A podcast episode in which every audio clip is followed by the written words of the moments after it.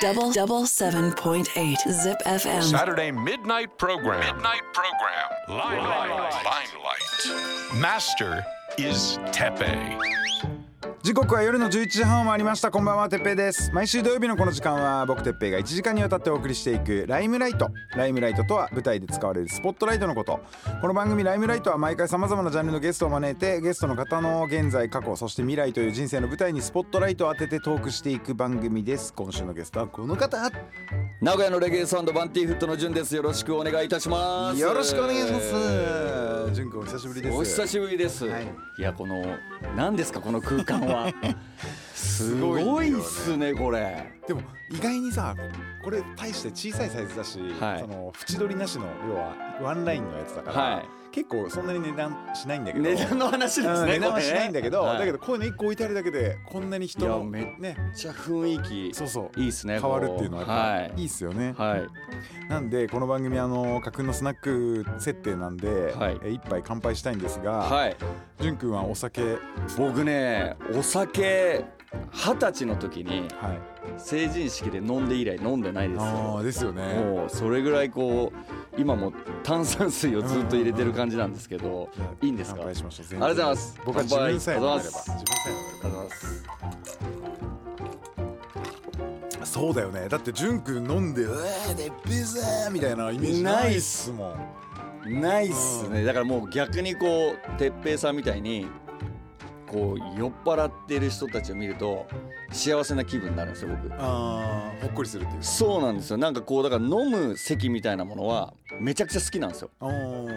で最終的に僕が酔っ払ってる人を送り届けるっていうのが僕のミッションだっていうふうに思って毎回そういう飲みの席にはいますね。へはえだからなんかいつもしゃっきりしてるもんね。なんかこないださ、は俺あれ声かけたよな。なんかあのさあそこのさみ栄のさやばいだっけ？なんかあそこの箱。はいはいはいはい。あそこなんかレゲエのパーティーやってるあった日あっすあったあったよね？あった声かけたよね？あったなんかあのそこの前でなんかあったで、うん。会いましたね。話してて潤くんはい。おお潤くんみたいな感じでいたけど、まあ、そういうとこから出てきてる時ってねちょっとこうベローっとなってるパターン多いけど、はシャキッとしてなんいか。もうずっとシャキッとしてるんでもう冷静なんでうん。全て覚えてるんですよ。あその時あったこと言われたこととか、そうなんですよ、えーえでもさやっぱそのレゲエ界も付き合いとかあるじゃないですか。ありますね。しがらみとか。ありますありますそういう席とかではい。もうやっぱみんなもうその純くんは飲まないって分かってるから、はい。まあ、無理に進めてきたりもしないみたいな。20年断り続けたんであーそうか。もう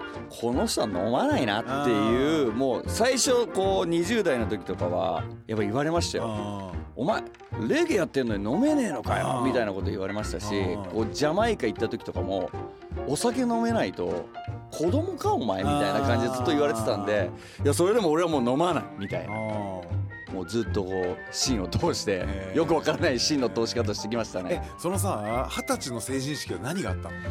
いやもうだから成人式なんでん。やっぱその時の僕はちょっとこう 尖ってたんでしょうね。こう飲まもう煽られて煽られてうん。お前酒もわかんねえのかみたいな感じで言ってもう初めてだった。のはい初めて。じゃあもう成人式で飲んじゃいましょうかみたいな感じで本当に調子に乗って飲んじゃったんですよ。ならもう最終的にはもう記憶もなくあ起きた時にはもう家のベッドの上でした。あだからもう自分がどうなったのかわからない。が全く分かんないんめちゃくちゃ恐怖だよね。ただそれをいまだに「お前あの時ああだったもんな」っていうのを言われるんですけどね。全くもうあれがないんで記憶がないんで。やばいよね。はい。あれブラックアウトってまあ言いますけどあれがなんか楽しい方にだんだんなってきちゃうのが一番危ないですよ。そうなんですね。もう20代の頃とかめちゃくちゃ飲んで、はい。最初はなんか怖くて、ううんわ何があったんだろう昨日みたいなだけどそれが楽しくなってきちゃってあいいもうっすね。そこまで行くまで飲もうみたいな。いいっそすんでね。飲んでまた記憶なくて。で結構やっぱ人間の基礎本能もあの伝書バトに負けないぐらいあってはい。あのちゃんとベッドの上に寝てるみたいなうことが結構んあって。だからなんか僕はもう本当にそれこそ知らない女性が隣にとかってそういうのはないんだけど、うん。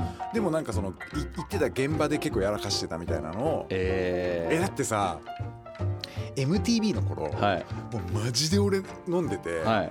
特にもう忙しくてすごい、はい。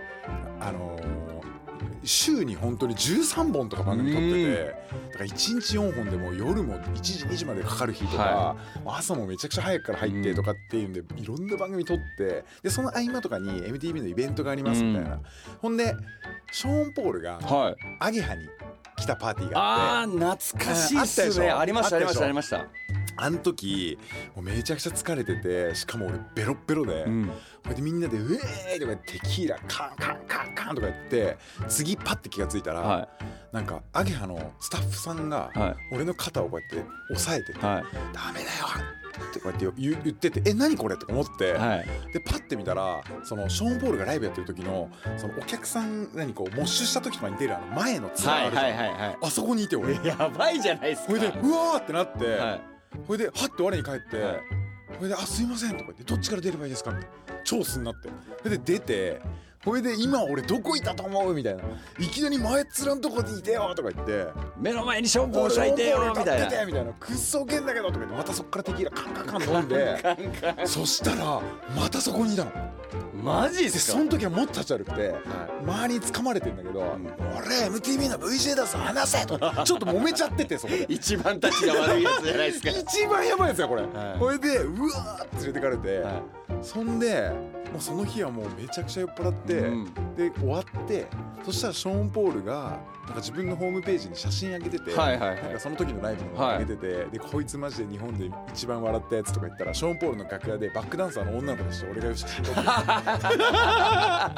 こいつはクレイジーだったみたいな。ショーン・ポールが。いいっすね。いやでもいいけど。いいじゃないですか。いいけどひもう一つ間違えばのせもう一つ間違えますからね、まあ確かに確かに確かに、うん。もう今は無理っすけど、うん。でも哲平君もその時はねまだ若かったじゃないですか。いやいやいやだけど本当にもうそのいやでもショーン・ポールですよ。うんでもすごいいい人だしもうめちゃくちちゃいい人ですよ。ねね僕も会ったことあるんですけどめっちゃジェントルマンなんですよね、いやでもショーン・ポールのこの印象に残ってる日本人で 今 ZIPFM で喋ってる哲平君がいるっていうのはすごいじゃないですかこれ。はもうそんなんもう本当絶対しちゃいけないあれですけど、はい。で結構さ前で撮ってるカメラマンさんのとかも技術さんとかみんなよく一緒に仕事してる人たちだから、お前本当俺が殴り行こうかと思ったのにカメラ止めらんねえから行けなかったけどお前最悪だったぞめっちゃ怒られて。まあだけどだんだんまあ年とともにそういうのもなくなってははい。きますけど、ん。まあだけどお酒もねまあ別に飲まなくてもよければ別に飲まなくてもいいし、そういうところはあんまりだからそういうアディクティブなもはい。のとか、そういうものに対してはあんまりなんかない気がする。ないっすね。だよね。僕だからタバコも吸わないんで日本で一番クリーンなレゲエサウンドって言われてますもんね。そうだよね。はだからそれ俺結構潤くんのイメージで、いはいずっとこうスポーツマンとしてやってきたんでタバコもお酒も飲んだら自分のコンディションが崩れるっていうイメージもあったしもう本当に高校3年間とか食事制限とかがすごかったんでへもう月曜日から水曜日まではこういうものを食べないといけない。でも試合前の2日前からこういうものを食べないといけないっていうそういう節制が自分の中のスタンダードだったんでお酒を飲むっていうのが全くなかったんですよね。タバコもっていう。でそのままレゲエやり始めたんでうん。やっぱすごい言われましたよ先輩とかに。うん。こんなやつ見たことないっつって言って。でもなんかそれがなんか結構自分の中で嬉しくてあこんな人いないんだレゲエは。うんみたいな。うん。じゃあもうこのまま行っちゃおうみたいな。えだからさもうあれじゃん？あのサウンドの中で一番国の仕事できそうだよね。あそうですね。いやそうなんですよ。だよね。オフィシャルの仕事うんはうん。多分できるんですようんねだから今もこうやって ZIPFM で番組持たせてもらったりとかフうん。ェスやらせてもらったりとそうそう。だからねなんかあのレゲエオリンピックじゃないけどさ、はい。なんか日本でレゲエが関わるなんかものすごいでかいイベントやろうと、でさあどのサウンドにお仕事をお願いしようかって時にぜひバンっていうことそうですはい。ねよろしくお願いいたしまナンバーワンクリーンサウンド、はい。クリーンサウンドなんで。もう本当に。そうなんですよね。やっぱそういうイメージありますよね。すごいあるある。俺はもうなんか逆にこの人異色な感じだなって初めて会った時思って、はい。でもなんかいろいろ話してるうちにあすっげえピュアなのかなあってー。最初思った、そうっすね。うん。なんかそれすごい言われるんですよね。なんかこう裏をまあなんか裏表ないうんっていうのはどうなのかなっていうのは思うんですけど、うん。結構でもなんていうんですかね。クリーンはクリーンなのかもしれないですけど、結構このなんて言うんですかね。人としてうん。こうダラダラしてる部分とかもめちゃくちゃあるんですよ。あそれどういうとこなの？それ聞きたい。いやなんかあのー単純に時間を守らないとかー。そういうのがあったりとか。へ最近はなくなったんですけどもうほんと20代の頃とかやっぱずっとこう時間が守れなかった自分もいましたしなんかこう20代の時はずっとこうジャマイカに年に1回2回とか行ってて、うんうんうん。こうジャマイカナイズされてる自分もういたんですよ。すもんねそれがかっこいいみたいなところもあったんでこう時間を守るっていうことを知ったのはオフィシャルの仕事をやりだしてからです。ああそうそれまではルーズでしたね。えー。まあ確かにそのジャマイカのあれがかっこいいみたいな感じ。ありました。よね。めちゃくちゃありましたうん。ねそこに憧れてた自分もありましたしそうなんですよね。でもさもう本当になんかそのあんまり悪いイメージがないっていうかさ、うん。だけどさなんか例えばさえーなんかもう人の悪口言ったりとか、うん。なない全くない。あーでもなんかこう今今っすか、うん。いや昔はやっぱりこう妬みとあかー。そういうなんていうんですかひがみみたいなものとかは持っていろいろこう対抗意識を持ってこうレゲエのサウンドやってたんで。うまあ、サウンドのねその戦い戦いみたいな部分とかもあったんで。ただ今はこう愚痴とかもそうですし、こうなんか人のせいにするとかうん。他責にするとかもう全てなんか自分に起こってることを自責として思ってる自分がいるんであなんかあんまないっすねこう悪口とかそういうのは。へもう何かあったら自分のせいだなみたいーなっていそううはいあるんですよね。俺ずっと悪口言ってるよ人のずーっと人の悪口言ってる気がするでもなんか僕のイメージで言うと哲平君のその悪口みたいなのってこう影じゃないから僕は好きなんですよね。なんかこうちゃんと面と向かって言われるじゃないですか正面切そうそうだから陰口言ってて本人がちょうど入ってきたら「おーちょうどいい今お前の話してたんだよ」って本人が来たぞって言ってそっから悪口言えるからね俺。なんかそれがなんか僕はこうそっちの方がクリーンだなって思ってるんですよ。こう言ってることは確かにそう悪口とかそういうのかもしれないですけど、やっぱ直接面と向かって言える言えないで、まあまあまあ。やっぱちょっと変わってくるじゃないですか。だけどだけどさ、はやっぱりこのレゲエ界でうん。なんかそのしのぎを削っていくっていうことのはい。なんか難しさみたいなのははい。めちゃくちゃあると思うんですよ。なぜなら、はい。そのまあいろんなクルーがいて、はい。い、ろんなサウンドの方々がいて、でやっぱそのさっきも言ったけどサウンドってそのバトル要素とかがあったりとか。そうですっていね。う部分もあるんでたな例えばなんかその戦いの部分だったりとか、ああいつがなんであいつと一緒にやってんのとか、そういうのもといろんなのあるじゃん。ありますね。うんで僕だから本当レゲエやり始めて思ったのが。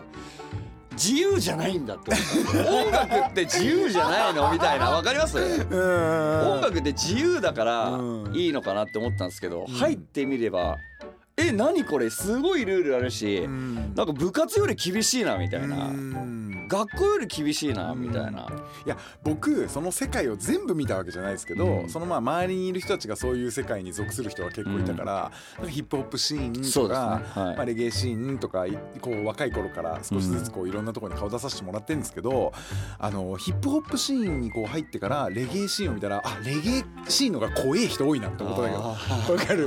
わかりますよ。わかる。なんかね、もうなんかそれすごい言われますし、うんレゲエが一番面倒くさいって言われるんですよ。でもレゲエの世界にしかいなかったんでうん。あこれ面倒くせえんだみたいなっていう感じではありましたね。うん。怖い人確かに多かったですね。うん。昔はそうだかもしれない。昔はうん。確かにこうトっぽい先輩たちがこれがレゲエだっていうのをでそういうのが嫌でいや俺不良じゃないしみたいな。うんなるほどね。こうレゲエは不良がやる音楽だみたいなことを最初言われたことがあったんですよ。マジっすか？みたいな。僕はもう不良でも何でもありません。ずっとサッカーしかやってきてないです、それでレゲエやっちゃダメなんすか？で通していったんで、うん。なんか変なやつ来たなみたいな感じでしたね、うん。はえだからそれですごいなんかでかいトラブルとかも今までそんなに見舞われたことなく。いいやめちゃくちゃありますよ。あやっぱある。めちゃくちゃありますよ。言えないことだらけです それが聞きたはいもうもうめちゃくちゃありますよ。理不尽なことだらけですよ。だよね。そうだよね。そうですね。っていうのとかもあったあーまあでもそのなんていうんですか。やっぱこうバイオレンス的なものはやっぱりありましたよね。うん。あったしうわなんかこんなことされたの初めてだなみたいなのとかありましたし。何それ。もか。うありますよやっぱりバイオレンスなんで。あバイオレンスではい。あー結構こう普通に中学校とか高校の時にやってた喧嘩とは違うレベルだなみたいなのとかはやっぱありましたね。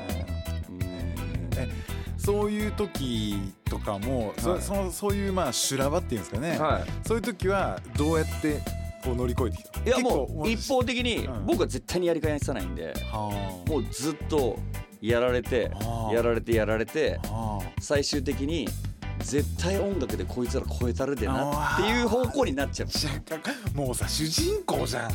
もうレゲエアニメの主人公決い定だよ。やいやいやいやいやいやでも本当そうですね。これを僕が手出しちゃうとうん。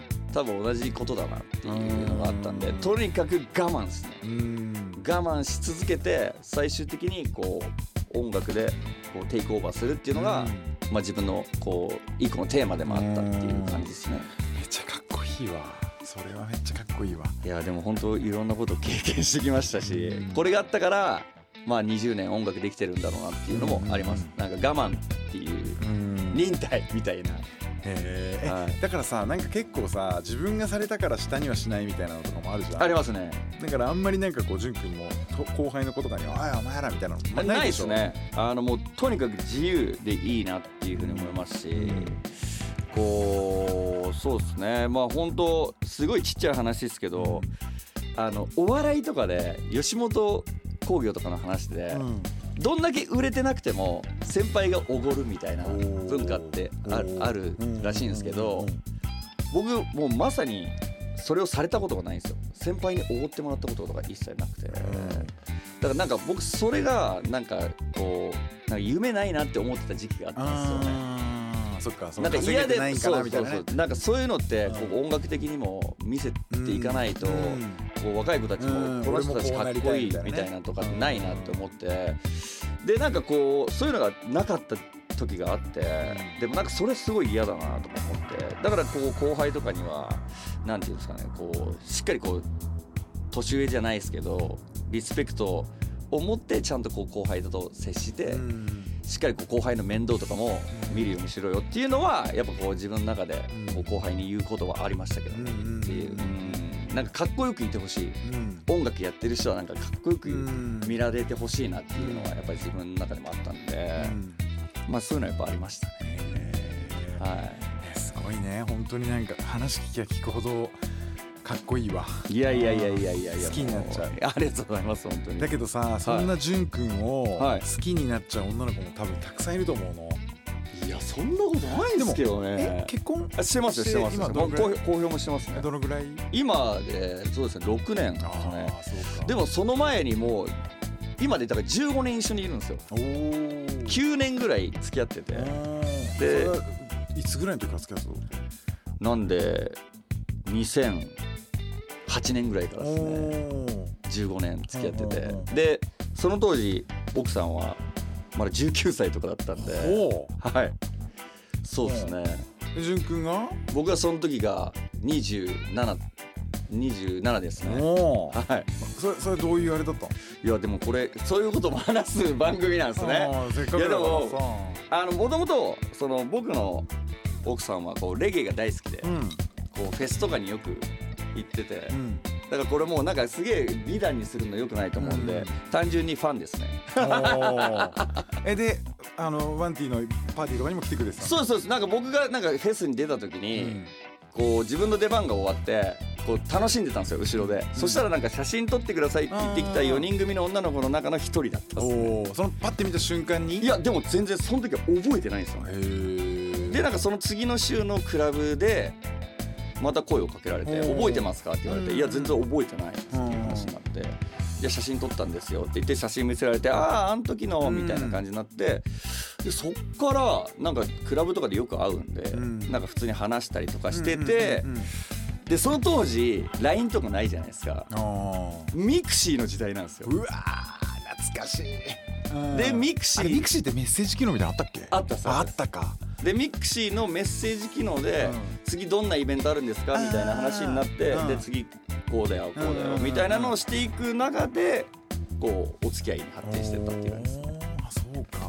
で意外に普通に真面目に恋愛した感じですね恋愛して、はい。あそれであの結婚はどういうこうなんだろうタイミングっていうか。結婚はもうなんていうんですかね。やっぱこう9年ぐらい付き合ってたんで。うん。こうもうなんか一緒にいることが当たり前みたいな感じになって。うん。でまあ向こうもやっぱこうなんていうんですか。こう結婚を意識するけどこの人全然何も言ってこないなみたいな。うん。で超喧嘩も多くなって。うん。でもう一回別れようみたいな話になって。おでわまあもうその大きい喧嘩があった時にもう別れた方がいいなみたいな話になってでその時に別れたんですけどー別れ際に「私の20代返せ」って言われたんですよ。そうだもんね。だってそうなんですそうなんそうなんですよ。私の20代返せって言われて泣きながら言われてその知らねえよみたいな感じだったんですよ僕も。知らねえってなってうん。で別れたんですよ。うん。でこう家に帰ってうん。ゆくゆくこういろんなことを考えるとうん。確かになみたいな。俺は何をやってんだみたいな。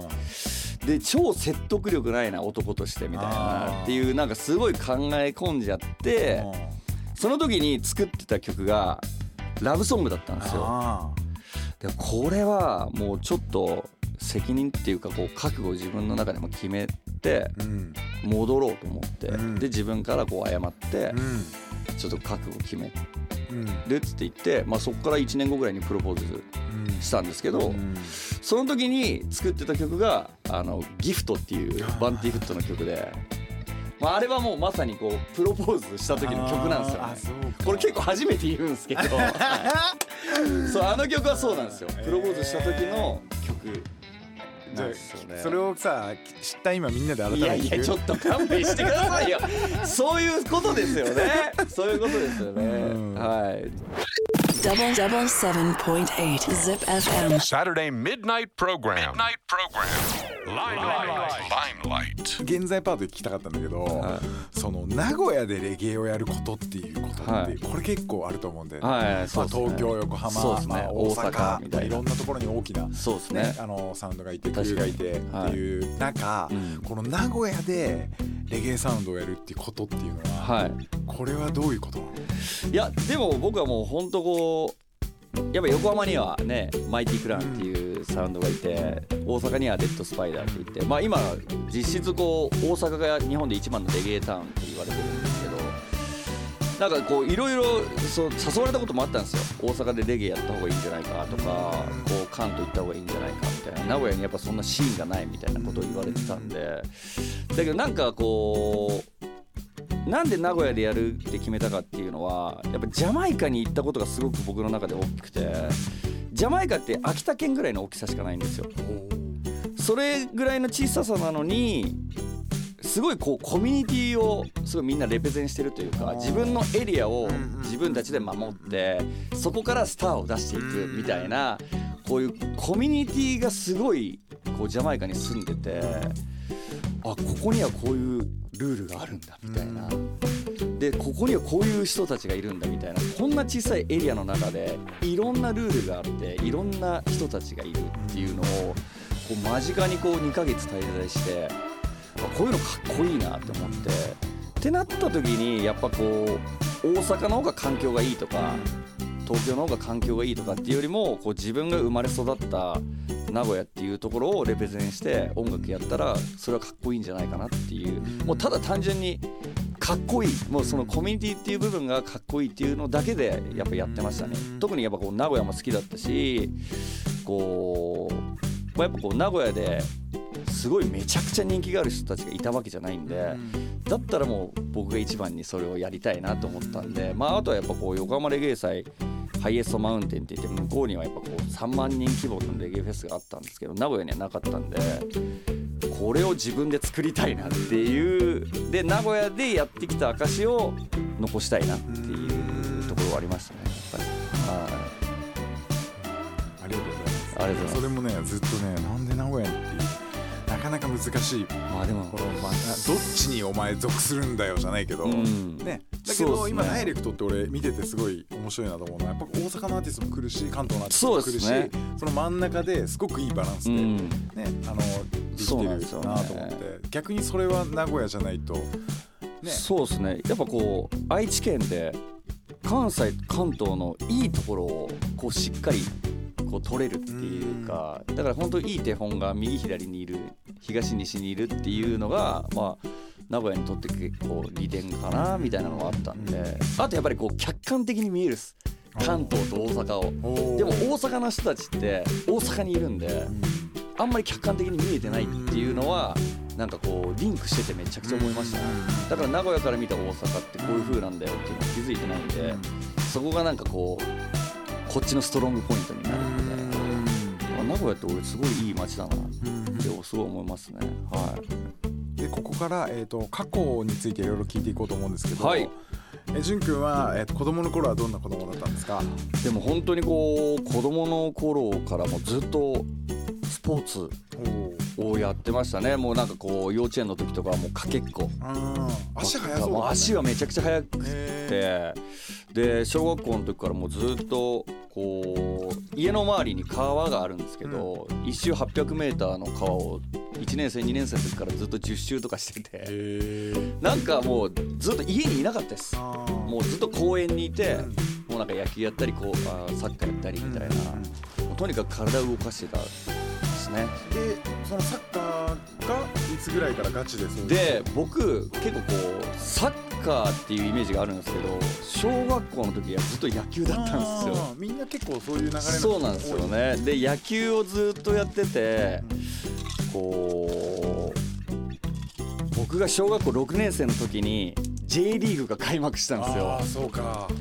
でこう J リーグなんかやっぱ野球って坊主のイメージがすごくあったのでなんか J リーグがものすごくこう光って見えてうん。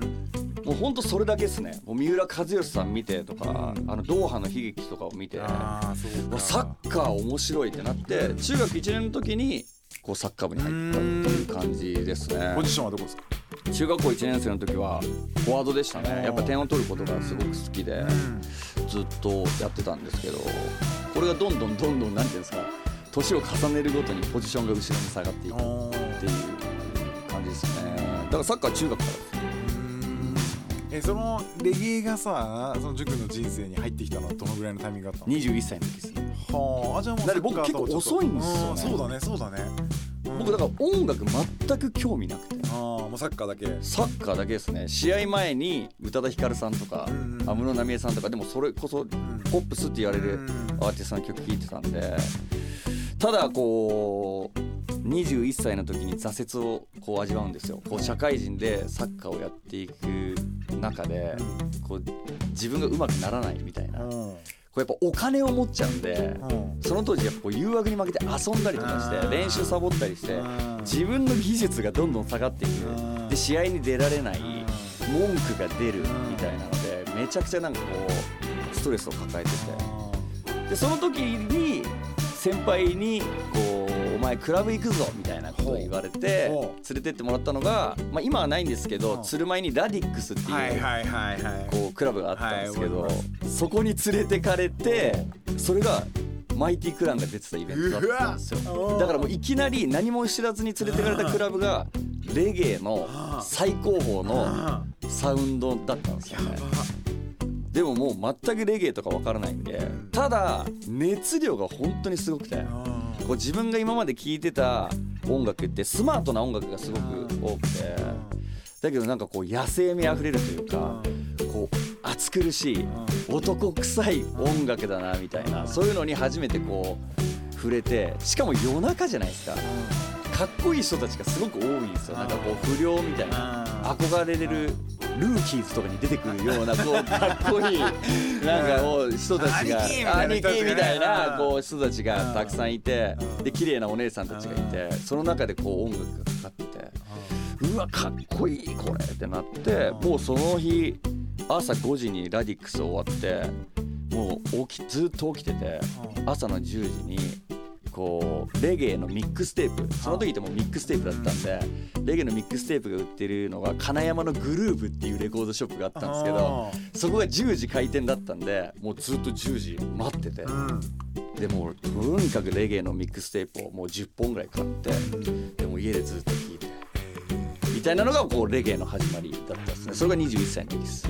えじゃあやっぱりその最初の純くんのレゲエスターはやっぱマイティマイティクラウンですね。こうレゲエを聴き始めたきっかけはうん。マイティクラウンでレゲエのサウンドをやり始めるきっかけになったのがレッドスパイダーなんですよ。その2ヶ月後に行ったラディックスのイベントにレッドスパイダーが出ててもう完全にめっちゃいいとこ。いいとこ完全に食らっちゃってもうその日も寝ずにもう名古屋に唯一こうレゲエのレコードショップってライオンミュージックデンっていうレコードショップがあるんですけどそこはもう12時開店だったんでもうずっとそのレコードショップの前に寝ずに待っててとりあえずもうオープンと同時にレコードを買いに行ったんですよ。それからサウンドをやり始めるきっかけでもそっからさこのサウンドを構築するまで、まあ、はい。サウンドを作ってまあスピーカー並べて、はい。ああいうところまで行くまでのそのノウハウみたいなの全く何も分からないは何も分かんなかったんで僕バカなんで本当こうレコード買いに行くじゃないですか。レコードを聴く機材がないんですよ。やばいやばいじゃないですか。やばいやばい。聞けないんですよだって。だからあこれターンテーブルっていうのがいるんだみたいな話になってで先輩に電話して「ターンテーブルどこに売ってるんですか?」みたいな。でターンテーブル買いに行って家のラジカセにつなげてこうチキチキやってるわけじゃないですか。でもこれうまくならないなと思ってじゃあちょっとこれを一発録音しようみたいな。自分でミックステープを作ろうみたいな。でも最初のミックステープとか今家に置いてあるんですけど聞けないですもんやばい。やばいっすよ。本当に。こっぱずかしすぎるもう音とか BPM とか合わせてるつもりなんですけど馬走ってるんですよ。ババババババババババババちゃんと合ってないんですよ小説とかもこれやばいなとか思いながら。でもなんかそれをずっとやっていくうちになんかこう仲間内でバーベキューとかにこうターンテーブル出してこう仲間内でやり始めたのがバンティフです。名前決めてやろうよみたいな。この ZIPFM のナビゲーターになるっていうところはい。の経緯はどういう経緯だったの？これはもう本当こう運命というか、こうジャマイカ行った時にあの IDFM っていう FM 局がジャマイカにあってすごいかっこいいんですよ、何がかっこいいかってこうなんていうんですかかっこよくこう曲を紹介してるんですけどあのジャマイカのタクシーってウーハーついてるんですよ。で爆音で IDFM がかかってるんですよで爆音がラジオでかかっててでパトワ語ですごい何言ってるか分かんないですけどこうかっこいいじゃないですかああいうなんかニュアンス的に。あこれラジオってすごいかっこいいなって思って日本帰ったらラジオ聴こうと思って聞いたのが GPFM だったんですよ。でうわ俺これラジオのパーソナリティやってみたいって思って。それが25歳の時だったんですねでラジオのパーソナリティやりたいけどどうやったらなれるんだろうなって思ってた時に ZIPFM を聞いてたら「サムライスーパーパワー」っていう愛知県のレゲエサウンドがいるんですけど「ハンズアップっていうレゲエ番組をやってたんですよ。その当時。その当時 ZIPFM で。へうわやべえ先越されたみたいな。あでもできるんだレゲエのサウンドマンでもラジオってって思って。でこれどうやったらやれるんだろうなって思いつつもでもこの人たちがいたらこう同じラジ局ラジオ局でレゲエのラジオ局なんラジオの番組なんていらないだろうなと思ってでどうやってまあでもとにかく自分の名前を売らないといけないっていうふうにずっと思ってたんですよね。でその時にあの僕レゲエのサウンドやりながらメガリューのバック DJ やってたんですよ。うーん。なんか覚えてます。覚えてます？あ覚えて覚えて僕一番最初に哲平君紹介してもらったのメガホンそうだよね。スペイン料理屋で初めて会ったんですよ。なんか哲平君と飯行くから「お前も来いよ」って言われて行ったのが初めてのこう出会いだったんですけどそこでこうメガリューのバック DJ をやってたらたまたまこうメガリューと一緒にいるスポンサーの方がレゲエザイオンっていうほあの着歌の会社のこう社長の人で。なんかその人と話してたら「何お前ラジオ興味あんの?」みたいなこと言われて「いやありますよめっちゃ!」なんて言ってたんですよ。それがなんか多分年末だったんですよね。2007年の年末で「ありますよ」とか言って言ってたらなんか2008年の2月にいきなり電話かかってきて「お前やれ!」とか言って言われてうん「えどういうことですか?」って言ったら「いやそのハンズアップっていうラジオがもう終わると。でお前4月からお前やれとか言って言われておやばやれるんだでやりますって言って3月の中旬ぐらいに初めてこう ZIPFM もうここここに来ましたよ。ここのスタジオに来てこの一番あのね駆け出しの身分の低いナビゲーターが喋るこはいそうの第3なんですよ。スタジオにね。第3スタジオにこう集められてそその時にこう今のプロデューサーの大関さんとかうん。がいて「やれます?」って言われたんで「いや初めてなんでよくわかんないっす」うん。みたいな。でそこからランスルーが始まり。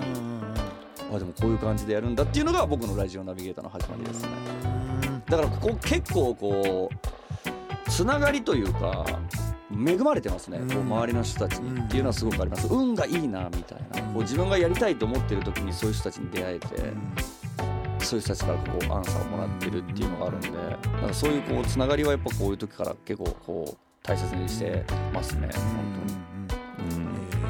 でもう今チップナビゲーターどのくらいやってるんだっけ？いや僕1年半か2年ぐらいやってない時期があるんですけど、はい。それ抜いたら去年で10年目なんでああそうか。今で11年目です。へえそうか。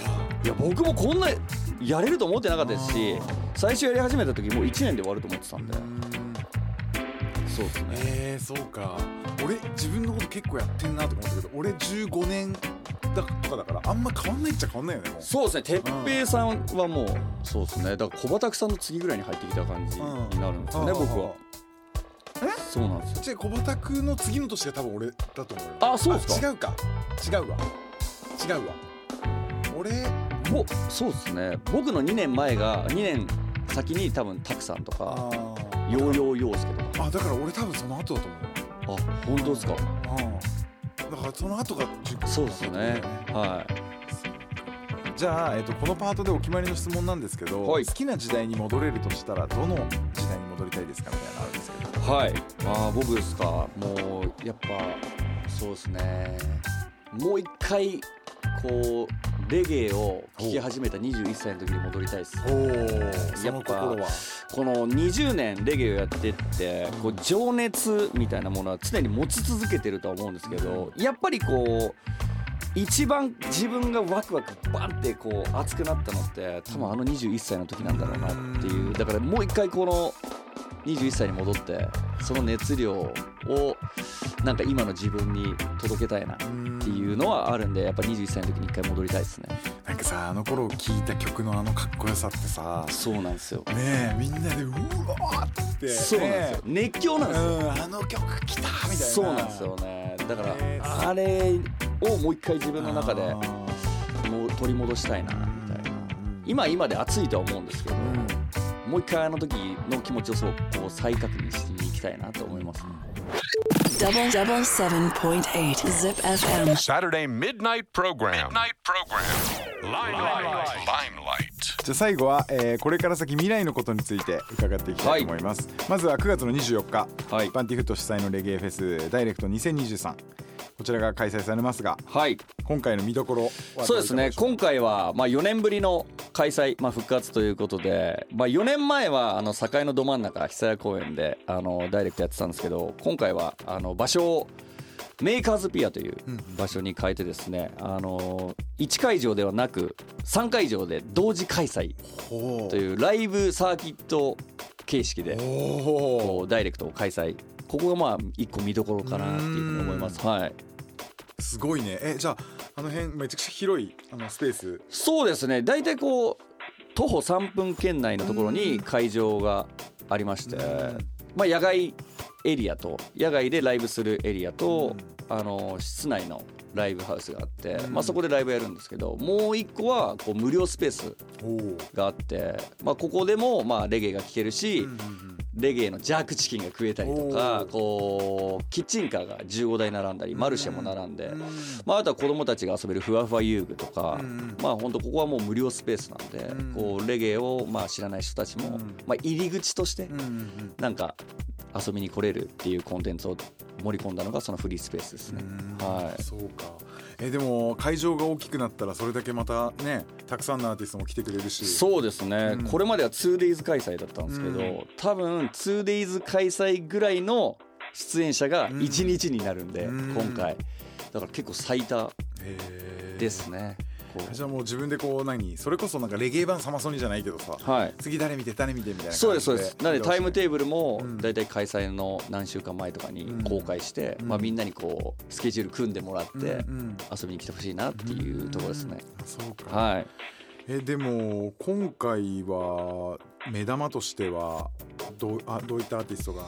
そうですね、まあ、今回は、まあ、三木道山とか、もう今で言うと、まあ、チェホンっていうレゲエアーティストがいるんですけど、新曲もね一緒にそうですね新曲僕ら一緒にやったんですけどまあ言ったらもうジャパニーズレゲエオールスターズがこの日名古屋に集結するっていうところで、まあ本当こうなんていうんですかねメインどころしかうん。来てない。今の日本のレゲエシーンをこう引っ張ってる人たちしか来てないんで、まあ、ここがやっぱり目目玉かなっていううんうんうんところですね。はい。えだけどえ会場の面積キャパ的には？どのぐらい？そうですね。でもキャパ的にはまあなんかこう野外のライブ会場もそんなに大きくないんですよ。あそうなんだ1500人ぐらいのライブ会場と1500人ぐらいの室内のっていう感じなんで。まあここでまあ2500うん。人プラス無料スペースのところが一番大きくて。入れようと思ったら多分2 3 0 0 0とか入ってきちゃうんで。はい。なんで結構こうわちゃわちゃするかなっていう感じですね。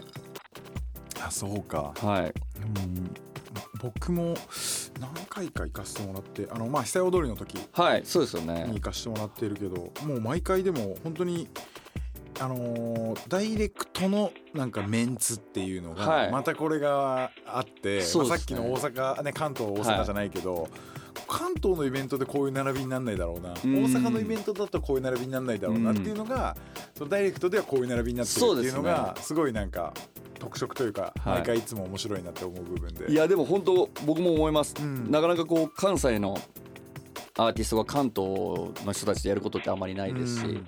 関東の人たちも関西の人たちでやることがないんで結構おもろいのが仲は悪くはないんですけど、うんうん。楽屋とかやっぱ大阪サイド関東サイドで分かれるんですよ。あーやっぱそうなんだ。あでも見ててめっちゃ面白いなと思って。でその中間にいるのはやっぱり東海のアーティストなんですよねっていう。そうか。あだからなんかやっぱりこうねこうオープニングでも話したんですけどこうコミュニティコミュニティのんこうつながりがあって。うんやっぱりどこかで楽しむっていうところもあるんですけど、うん。いや俺のが盛り上げるよみたいな、なんかこういううん。なんかこう盛り上げ大会みたいなものがお客さんにも伝わっててうん。お客さんもすごいこう熱狂的になるっていう。なので結構こうダイレクトに来るお客さんとかっていうのはこう一人で来ても最終的にはレゲトも作って帰るよねうん。みたいなこう一体感みたいなのがこうダイレクトの醍醐味でもあるのかなっていうのは思いますね。うん。はい。まあ今回もまた大成功させてください。はい。そうですね。遊びに行きたいと思います。ぜひ来てください、はい。お願いします。そんで、えっと、今後はい何かこうやりたいことだったりとか、まあ今はねこのダイレクトのことで大変だろうけど、はい。まあもうちょっとこう先のそれでもまあどっちかというと近い未来とかで何かやりたいこととかそうですね。やっぱりこう20年まあ、バンティーフットでやってきて、まあ、僕たちって歌うわけでもないですし踊るわけでもないっていうこう DJ スタイルで、まあ、MC がいてそれで盛り上げるっていうのがサウンドっていうところなんですけどまあやっぱりこう自分でワンマンライブじゃないですけど、うん。こうバンティーフットだけでこう4時間うんっていうのをまあこれまであのサウンドの時間は休憩じゃねえっていうタイトルうん。でこうイベントをやってきたんですけど今までの最高キャパが500人ぐらいなんで、まあ、近い将来例えばダイヤモンドホールであったりとか、うん。ゼップとかでバンティーフットだけで1500人集めれるようなこういうイベントとかをまあ目標にしてやっていきたいな。ってそれはまあ現場の目標なんですけど。あとはやっぱりこうバンティーフットとして楽曲とかをまあ作ってきてはいるんで来年なんですけど1ヶ月に1曲ずつ出していきたいなおおはい。も1ヶ月に1曲うそのペースいける？でミュージックビデオみたいな。えそこまでやんの？はいそこまでやりたいなって思ってましていやこの間のチェホンさんとの曲もお久しぶりになんか来たそうですね。そうなんですよ。なんか結構自分の中でこういろいろこう計画があって、うん今本当こうチェホンとの新曲があってもう何曲かもう準備ができてて、へで年内にもう来年分曲作ろうかなっーていうのは自分の構想の中にあって、じゃあ、えープライベートの個人的な、プライベートですか、うん。プライベート？うん。奥さんとどっか行きたいなとか。そうですね。な今結婚何年でしたっけ？今結婚6年目ですね。なんか記念的な何か。そうですね。いやでもなんか最近本当どこも連れて行けてないんで、うん。うんまあそうですね。まあ今あの僕夫婦でゴルフもやってるんで。ああそうか。なんかまあゴルフ旅行とか行けたらいいな。ゴルフめっちゃハマってるもんね。めちゃくちゃハマってますね。はいもう。しかも皆さんやっぱスポーツマンだけあってえ今ベスグロが？僕が今89ですね。すごくない？あっという間に。だって今初めてどのくらい来た？初めて今で10ヶ月やばいよね10ヶ月で今89までいって、うん。まあ、コンスタントに100は切れるようになりました。もう絶対に。でもすごいね。はい。一回も来たことない俺。本当ですか？一回も来たことない。で哲平君もやるって聞いてたんで。いやだけどやるっつってもいつか本当ついてってみんな笑わしてるだけだよ。本当ですか？うん。蛇捕まえたりとかして。見つからないいやでもあでもプライベートでやりたいことありました。あ僕 ZIPFM のはい。皆さんで、はい。こう、まあ、17回っていう言い方しちゃいけないですよ。うん。17回の ZIPFM の社員の方とこうナビゲーターのみんなで例えばじゃああのミニコンペみたいな。ミニコンペみたいなこともしたいしなんか僕食事会とかしたいんですよ。なんかみんなで話したいんですよね。ああ今こう。ZIPFM の未来を。おおすごい。確かにいやなんかこれでも純粋にすごい思うんですよ。なんかあれだもんね。あのーコロナぐらいからみんなで会って喋るみたいなのなくなったもんね。じゃないですか。前はほら飲みとかの席でもはい。ナビゲーターさんがみんなそうなでんですよ。ね飲んでとかあったけどね今。でやっぱないもんね。そうじゃないですか。で新しい方とかも一緒にいるんで僕でも本当これ結構コミュニケーションみんなで取って、うん。なんかいろいろ ZIPFM 盛り上げたいなっていうのはすごく思ってますね、うん。なんか。あじゃああそこであれやろうよ。なんかあのあの金山のカジヘラであはい。のー潤くんちょっと曲かけてもらったりしながあら。あやりたいですやりたいです。であの17回18回はい。ナビゲーターみんなは呼んで、い。はまあで500円ずつぐらい取って、ほんでみんななんか飲んで食っていいやめちゃくちゃいいっすね。やってもらってみたいな。でそれで上にあれあるよ今。あのシミュレーションありますよね。うん。あそれいいっすね。あやりたい。どうですかこれ。皆さんどうですか？本当に。いやでもなんか一回こうカジャヘラ行った時あったじゃないですか、僕タコス食べに、うんうんうんあの時奇跡的にクリスさんとあのヒラリーがいたんですよ。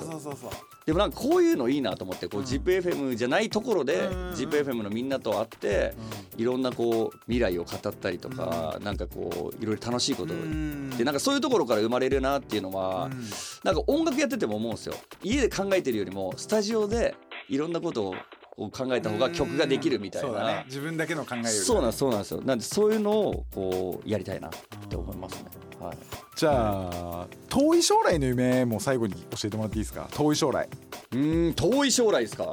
もうほんと10年後20年後みたいな感じですか、僕はそうですね。やっぱこうまあこれほんと本心なんですけどできる限りこうやっぱラジオが本当に好きなんでやっぱ今でもこう僕車の中で ZIPFM 聞いたりとかしてやっぱ本当にこうラジオが自分の純粋に好きだなっていうふうに思うんで、うん、できればこう喋り続けたいなっていうのは思いますね。はい、うん、まあなんかいろんなことを発信したいなと思いますし、こう ZIPFM ってこう名古屋ならでは愛知ならではのこう特化したものとかもこう発信できるじゃないですか、うんなんかやっぱそういうものってどんなけこういろいろ AI とかが進歩してもこう人のこうぬくもりだったりとか心っていうのはこうラジオとかで届けれるって僕は思ってるんで、なんかそれをやり続けたいなって思います。